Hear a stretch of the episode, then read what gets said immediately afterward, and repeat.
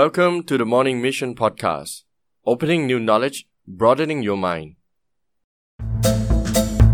สวัสดีครับ ผมดรหริตและนี่คือ The Morning Mission Podcast เปิดความรู้ใหม่ ขยายแนวความคิดของคุณ ชีวิตที่ดี ชีวิตที่ไม่แคร์โลก สวัสดีครับเพื่อนๆ ยินดีต้อนรับสู่รายการ The Morning Mission Podcast นะครับ พอดแคสต์ที่รวบรวมความรู้ต่างๆ มาให้เพื่อนๆได้รับฟัง และหวังว่าจะช่วยเพื่อนๆ ให้พัฒนาตัวเองได้ดีขึ้นในทุกๆวันนะครับ วันนี้ผมจะมาพูดถึงหนังสือเล่มหนึ่งนะครับ จริงๆแล้วก็สรุปมาสักพักแล้วในเพจของผมดรซันนะครับ แต่ว่าวันนี้ได้มีโอกาสก็เลยเอามาทำเป็นพอดแคสต์หนังสือเล่มนี้ภาษาอังกฤษก็จะชื่อว่า The Subtle Art of Not Giving a F by Mark Manson นะครับ ไม่อยากพูดคำหยาบเท่าไหร่นะครับ เล่มภาษาไทยผมจำไม่ค่อยได้นะครับ แต่มันน่าจะประมาณศิลปะแห่งการช่างมันนะครับ ถ้าเป็นภาษาที่สุภาพหน่อย แต่เท่าที่จำได้ไม่ได้ใช้คำนี้นะครับประเด็นสำคัญว่าทำไมผมชอบหนังสือเล่มนี้ ก็คือว่ามันเป็นหนังสือที่ค่อนข้างที่จะมีจริตเนี่ยเหมาะสมกับ day to day หรือปัจจุบันนี้นะครับ คือโลกปัจจุบันเนี่ยเหมือนกับเราแคร์สิ่งต่างๆ รอบกายเนี่ยมากขึ้นหรือเปล่า ผมไม่แน่ใจมันอาจจะเป็นเพราะ ทุกอย่างมันง่ายมากในการตีแผ่บนสื่อ แล้วก็เห็นกันง่ายมากๆเลย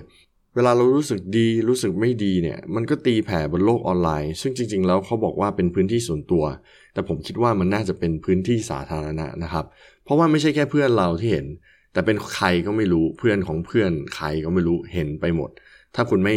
ตั้ง setting เป็น private และส่วนมากคนส่วนมากก็เป็น public กันทั้งนั้นนะครับ หนังสือเล่มนี้มันก็จะมาพูดถึงว่า เอ๊ะบางทีการไม่แคร์สื่อหรือไม่แคร์คนไม่แคร์โลกเนี่ย มันจะทำให้สุขภาพจิตแล้วก็ชีวิตคุณดีขึ้นนะ มันก็เป็น international bestseller นะครับ แล้วก็เข้าใจได้ว่าทำไมมันถึงเป็น international bestseller ก็เดี๋ยวมา run through ว่ามันมีอะไรยังไงบ้างที่ผมคิดว่าน่าสนใจ อย่างแรกเลยเนี่ยผู้เขียน Mark Manson นะครับ ผมคิดว่าเขาน่าจะเป็นแฟนของ Stoicism ซึ่งใน Stoicism เนี่ยเขาบอกว่า ในชีวิตคนเราเนี่ยมันจะมีหลักๆอยู่ 2 อย่างก็คือ 1. สิ่งที่ควบคุมได้ กับอีกอย่างก็คือสิ่งที่ควบคุมไม่ได้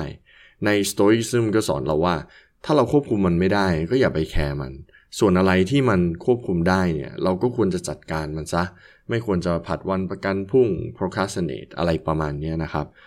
อะบทเรียนแรกที่ผมได้จากหนังสือเล่มนี้ค่อนข้างดีก็คือว่า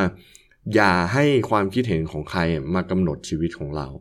อันนี้เจอบ่อยมากเลย โดยเฉพาะโลกออนไลน์ที่มีปัจจุบัน โพสต์รูปปุ๊บ คนมาคอมเมนต์ดีไม่ดีไลค์น้อยไลค์เยอะ ลบรูปลงใหม่ แก้รูปแล้วแก้รูปอีก อันนี้เป็น basic เรื่องรูปนะครับ ไม่ต้องพูดถึงการใช้ชีวิตว่าเราอยากทำนั่นทำนี่ เดี๋ยวบางทีเราอยากทำอันนี้ปุ๊บ คนนี้มาคอมเมนต์ว่าเฮ้ยแต่แบบนี้มันไม่ดีนะ มันไม่เหมาะนะ ก็เปลี่ยนใจไม่ทำหรือว่าลงมือทำอะไรไปแล้วเนี่ยผิดพลาดแล้วก็มีคนมาซ้ำเติม ก็เก็บไปเครียด แล้วก็บางทีล้มเลิกสิ่งที่จะทำไปได้เลย ไม่ต้องพูดถึงเรื่องฝันที่เรามีนะครับ อันนี้คนใกล้ตัวคนรอบข้าง คนไม่รอบข้าง คนไม่รู้จักเราเนี่ย มีผลกระทบหมด บางทีเราทิ้งฝันของตัวเองไปเลยนะครับ อีกอย่างหนึ่งที่ผมเรียนรู้จากหนังสือเล่มนี้ก็คือการเสพสื่อ เขาบอกว่าคนปัจจุบันเนี่ยชอบเสพสื่อแล้วก็ไม่คิดวิเคราะห์ คือเสพมันแล้วปุ๊บสิ่งที่เกิดขึ้นก็คือนำมาตัดสินนั่นตัดสินนี่โดยทันที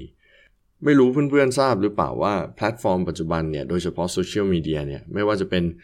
IG Facebook Twitter ถ้าเราดูอะไรเยอะๆเนี่ย เขาจะโยนสิ่งนั้นมาใส่เรา มันก็เลยทำให้ของพวกนี้มันค่อนข้าง bias หรือว่าโอนเอียงไปทางใดทางหนึ่ง เราเสพอะไรเยอะเขาก็จะยิ่งโยนมาโยนมา เพราะเขารู้ว่าเราชอบ มันก็เลยกลายเป็นการรับรู้ข้อมูลด้านเดียว ซึ่งทำให้เราเนี่ยไม่เป็นกลางในการตัดสินอะไรทั้งสิ้น ซึ่งปัจจุบันเนี่ยคนก็จะเป็นกันมาก แล้วก็ทำให้ทะเลาะเบาะแวงแบ่งเป็นกลุ่ม แบ่งเป็นก้อนทำให้ชีวิตเนี่ยหนักเลย ยิ่งเข้าไปอยู่ในกลุ่มนั้นก้อนนั้นลึกเข้าไปชีวิตวุ่นวายแน่ๆครับโอเค อย่างต่อไปก็เรื่องความกังวล เหมือนในชีวิตประจำวันเราจะกังวลมากขึ้น เจออะไรนิดเจออะไรหน่อยเนี่ยก็มีความกังวล คือแน่นอนครับมันไม่ได้ง่ายหรอกที่จะจัดการความกังวล แต่มาร์คแมนสันก็บอกว่าเฮ้ยคุณก็ต้องฝึกสิ เป็นเรื่องธรรมดา เหมือนทุกอย่างอะแม้แต่การเดินอะตอนเด็กๆ คุณก็ต้องฝึกเหมือนกันฉะนั้นแล้วไอ้เรื่องกังวลเนี่ยคิดเล็กคิดน้อยเก็บนั่นเก็บนี่มาคิดเนี่ยถ้าปล่อยมันได้ก็จะดีนะครับอะอีกอย่างหนึ่งนะครับ ซึ่งต่อมาจากความกังวลก็คือความกลัว กลัวนั่นกลัวนี่กลัวว่านี่นั่นจะเกิดขึ้น เหมือนจริงๆ แล้วอะเรามีชีวิตเดียวนะครับ YOLO you only live once แล้วจะกลัวอะไรมากมายขนาดนั้นนะครับ โดยเฉพาะกลัวว่าคนอื่นจะคิดยังไง พูดยังไง เหมือนข้อแรกที่ผมพูดถึงนะครับ เป็นสิ่งที่ต้องโยนออกไป แล้วชีวิตจะดีขึ้นอะข้อต่อมาครับ ความแตกต่างระหว่างบุคคลไอ้ข้อนี้มันก็คล้ายๆกับอีกข้อหนึ่งที่ผมพูดไปนะครับว่า เอ้ยเสพสื่อแบบไม่คิดวิเคราะห์ แล้วก็ชอบตัดสินคนอื่น เราต้องเข้าใจว่าทุกคนเนี่ยมันมีพื้นฐานแตกต่างกัน มาร์คแมนสันก็จะบอกว่าเฮ้ยโลกนี้มันมีคนเยอะมาก ฉะนั้นเราคุณจะไปหวังว่าเขาให้คิดเหมือนเรา แล้วก็ทำเหมือนเรา แล้วก็มีชีวิตเหมือนเรา มันเป็นไปไม่ได้ เราต้องเข้าใจว่าทุกอย่างเนี่ยมันมีความแตกต่าง เราก็ต้อง let it go ปล่อยมันไป ไม่ต้องสนใจอะไรมันมาก คนที่แตกต่างก็แตกต่างไป เราก็ใช้ชีวิตของเรา เราก็เลือกอยู่กับคนที่เราแฮปปี้ด้วย คล้ายเรามีมุมมองที่เราสามารถรับได้คุยได้ ก็น่าจะดีกว่านะครับอะส่วนข้อต่อไปที่ผมเรียนรู้จากหนังสือเล่มนี้นะครับ ก็คือเกี่ยวกับความฝัน ผมเชื่อว่าทุกคนเนี่ยมีความฝัน แต่หลายคนก็จะชอบละทิ้งความฝันเพราะลืมมันไปนะครับ แต่ประเด็นสำคัญก็คือว่าบางคนเนี่ยอยู่กับฝันแบบลมๆแรงๆอยากเป็นนั่นอยากเป็นนี่จนไม่ลองทำอย่างอื่นเลย แล้วก็ไม่ลงมือทำสักทีพูดง่ายๆว่าอยู่แต่ในฝันนะมาร์คแมนสันบอกว่าชีวิตเนี่ย เราพังหลาย ๆ คนเนี่ยมีปัญหาก็เพราะว่าอยู่แต่กับความฝัน โดยที่ลืมความเป็นจริง ยุคสมัยเนี่ยผมเห็นได้ชัดเลยกับเด็กรุ่นใหม่ บอกว่าเฮ้ยอยากมีชีวิตที่อิสระ โดยเฉพาะอิสระทางการเงินนะครับ คิดอยู่ตลอดเวลาว่าฉันต้องมีอิสระทางการเงิน ก็เลยไม่อยู่กับความเป็นจริง เข้าทำงานที่ไหนเนี่ยก็ไม่ทุ่มเททำได้เล็กน้อย แล้วก็ต้องออก เพราะว่าเฮ้ยมันไม่เหมาะกับฉันโดยลืมความเป็นจริงว่าไอ้คนที่ได้ความฝันเนี่ยที่ได้ชีวิตที่อิสระเนี่ย เขาก็ต้องทุ่มเททำสิ่งที่เขาไม่ได้ฝันบ้างทำอย่างอื่นที่เขาไม่ได้อยากทำบ้าง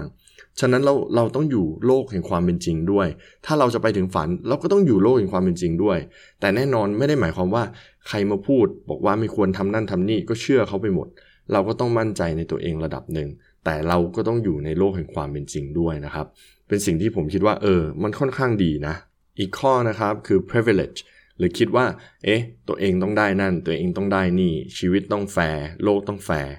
Mark Manson บอกเลยว่าโลกมันไม่แฟร์ แล้วผมก็รู้ว่าโลกมันไม่แฟร์ และผมเชื่อว่าหลาย ๆ คนรู้ว่าโลกมันไม่แฟร์ แต่สิ่งที่เกิดขึ้นเนี่ย มันไม่เป็นแบบนั้นครับ คนส่วนมากเนี่ย จะทำตัวเหมือนว่าโลกมันต้องแฟร์ สิ่งนี้มันเกิดขึ้นกับฉัน จะชอบแบบว่า เฮ้ย มันเป็นเพราะอันนี้ เพราะอันนั้น เพราะเพื่อน เพราะคนนั้นคนนี้เอาเปรียบฉัน เพราะโรงเรียนมันเป็นอย่างนั้น เพราะพ่อแม่ฉันมันเป็นอย่างนี้ คือพูดง่ายๆว่าโทษทุกอย่างไปหมด ไม่เคยคิดเลยว่าทุกอย่างมันแฟร์นะ คุณต้องทำด้วยตัวเอง ถ้าคุณโดนอย่างนั้นอย่างนี้ คุณเลือกที่จะเดินเข้าไปเอง ล่าสุดนะครับผมฟังข่าวตลกมากเลย เรื่องของแชร์ลูกโซ่นะครับ ไม่ว่าจะเป็น forex 3D แล้วก็แม่มณีก็ตามนะครับ สิ่งที่เกิดขึ้นคือคนที่เสียหายเนี่ยมาร้องกับทาง government หรือรัฐบาลเนี่ยบอกว่าเฮ้ยต้องเยียวยาฉันนะ ผมก็ตั้งคำถามว่าอา้าว คุณเดินเข้าไปเองไม่ใช่เหรอ มันเป็นความโลภของคุณไม่ใช่เหรอ ที่ทำให้คุณสูญเสียเงินพวกนั้นไป แต่ตอนเนี้ยคุณมาโทษบอกว่า เฮ้ย รัฐบาลไม่มีการควบคุมอย่างนั้นอย่างนี้ สังคมไทยนะครับผมบอกเลยว่ามีอารมณ์นี้บ่อยมาก ไม่ว่าจะเกิดอะไรขึ้น เศรษฐกิจไม่ดี คนนั้นคนนี้ไม่ดี แต่แน่นอนครับ มันก็อาจจะเกี่ยวกับพวกนี้ระดับหนึ่ง แต่สิ่งที่เราควรคำนึงถึงที่สุดก็คือมองตัวเองแล้วก็